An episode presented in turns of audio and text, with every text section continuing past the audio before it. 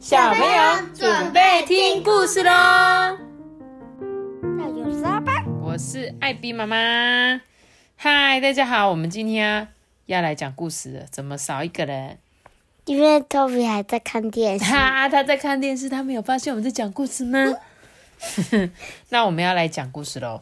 我们今天要讲这个故事叫做“搭捷运去外婆家”。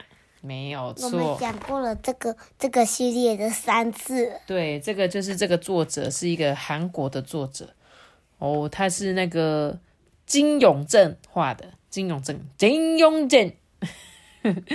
文章是一个叫高大勇的，翻译呢是郑小颖。这是哪一个出版社？哦，彩石出版社集团所出版的。那我们要开始讲故事喽。嗨，喂，等等我啦！妈妈不是说要听姐姐的话吗？志远呐、在后面大喊，但是志冠呢已经跑得远远的了。志远跟志冠要去外婆家，去外婆家就要搭捷运啊。虽然之前都是跟妈妈一起，但是这一次他们自己要第一次搭捷运哦。你敢自己一个搭捷运吗？不敢。还不敢，对不对？所以这是他们第一次要自己搭捷运了。志冠朝捷运站跑了过去，跑到一半突然停下来，哎，站在这个宠物店门前说：“哦，姐，我好想养狗哦。嗯，可是妈妈说我们鼻子容易过敏，所以不能养。哎，嗯，那我们请外婆养好吗？不行啊，会被妈妈骂呢。姐弟俩啊逗留了一下，才去了捷运站。嗯，在路上看到那个宠物店，觉得狗狗很可爱，就停下来看。嗯嗯，请问一下，幼儿园的小朋友也要买车票吗？呃，不用哦。好，那我买一张票就好。志远从包包里掏钱买车票。通过验票闸门的时候啊，志冠吵着要自己拿票。不行啊，万一你把票弄丢了怎么办？志远不让志冠拿票，把他的手甩开。结果票卡一感应完，志冠立刻就把票抢走。哎、把票还给我啦！我才不要嘞！志冠得意洋洋的拿着车票，转头就跑。志冠，你不要跑啦，小心跌倒啦！哦，姐，你走快点啦！看到志冠上了车啊，志远赶紧跟了过去。幸好车上还有很多座位耶，姐弟俩啊找到位置就坐了下来。哦，志冠，坐好啦。姐，我们到外婆家要坐几站呐、嗯，你看上面站牌数数看。志远指着路线图说：“有没有？我们常常在搭火车的时候或搭捷运，就会看这个路线，说我们要几站才会到家，对不对？啊，我考你一下，五泉站到彰化中间要几站？哎，嗯，全在润大庆，再来是乌日成功新，乌成功新乌乌日新乌日，所以是五站 OK，应该是四站吧。大庆、成功。成大庆、新乌日、乌日成功、彰化。嗯，第五站就到了。嗯，好啊、所以这个志冠跟志远他们两个也会看图，对不对？所以志冠就很认真的开始数站牌啊，数一数的时候，车厢突然从地底下爬升到地面上，哎，你听得懂什么叫地底下爬升到地面吗？就是原本开在地底下，然后突然上坡到地地面上。对，就是因为现在火车都什么地下化，不然就是高架化。之前那个那个悠悠阿姨在跟火车比赛的时候，他就下隧道。对对，他就是会有所谓的地下化跟高架化哦。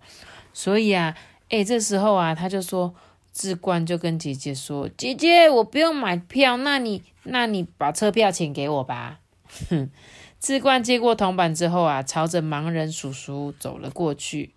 他把钱放进他的篮子里，耶，再回到座位上。这个盲人啊，他其实有一点可能是有像是乞丐。他可能前面会准备一个碗，让人家可以捐钱丢钱给他。结果志冠就把他原本要坐车的钱，因为他不用钱嘛，他就把多的钱捐给了这个盲人使用哦。捷运要去外婆家的时候啊，中间还要换路线转车，诶，要注意看坐到哪一站，才不会错过转乘站哦。这时候志冠却在打瞌睡，志冠，你不可以睡着啊！志远啊，摇醒志冠。咚咚咚咚，听到车厢内转乘站的提醒广播声后啊，志远牵着弟弟走下车哦，跟着转乘方向的指示前往转乘候车处。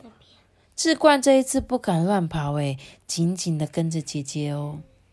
从一台车，对他们可能从像彰化就是转乘站嘛，你要去三线跟海线的时候，就必须要在彰化换车。新乌日的话就是要去。高铁的乘客对不对？他们要搭高铁的时候，就要去新乌日站转车。好不容易成功转搭成功了，终于可以松一口气了。志冠一上车之后就 睡着了，心情放松之后啊，志远也有一点想睡，嗯，但是不可以睡太熟啦，万一不小心坐过站就糟糕了。嗯，你看他们两个是不是做梦啦？是，好像是梦到了在一个大草地上跟狗狗在一起呢。这时候隔壁的一个婆婆就说：“嘿，孩子们，哎，你们要坐到哪一站啊？”志远才突然惊醒，哼，这里是哪里？啊，还好还好，还有两站才到。嗯，不过啊，你最好别再睡啦。哦，隔壁的阿姨还好，她叫醒他，哎，不然就要过站了。志远啊，赶紧叫醒志冠，但是志冠这次睡得太熟，怎么样都叫不醒，哎，志远的心里很着急，只好用力捏了一下志冠。哎，你为什么要捏我？志冠从睡梦中惊醒，对着姐姐大声怒吼。呃，我们要下车了啦！被志冠这么一凶，志远虽然很委屈，但是也只能先哄哄志冠，赶快下车。通过验票闸门之后，这个志冠又立刻拔腿狂奔呢！喂，等等我啊！志远跟在志冠的后面，快步追了过去。不要跑啦！再跑要跟妈妈说。呃，阿班，你的屁也太大声了吧！志远大声喊着，但是志冠啊，早就跑得不见人影了。志远一路追到外面的路口，志冠已经穿过马路到对面了。哎，天哪，他好危险哦！你还跑？结果还是没有追到志冠。哎，妈妈特别交代他要牵好弟弟的手，这下糟糕了。终于到了外婆家，志远一进门，先向外婆问好。正在厨房忙的妈妈转过身对志远说：“啊，志远，谢谢你帮忙把弟弟带过来，辛苦你喽。”听到妈妈的话之后，志远的嘴角微微的颤抖，再也忍不住的放声大哭。过了一会啊，志远默默走到志冠旁边，朝志冠的屁股砰踢了一下。这次换志冠也大哭起来了。嘿，搭捷运去外婆家，哦，总算是任务完成喽！有没有好厉害？嗯，有。托比什么时候要自己搭车回彰化？没有。要不要试试看？其实呢，志远。有点紧张，对不对？因为这是他第一次自己带弟弟，还要做捷运，所以他其实有一点点压力很大哦。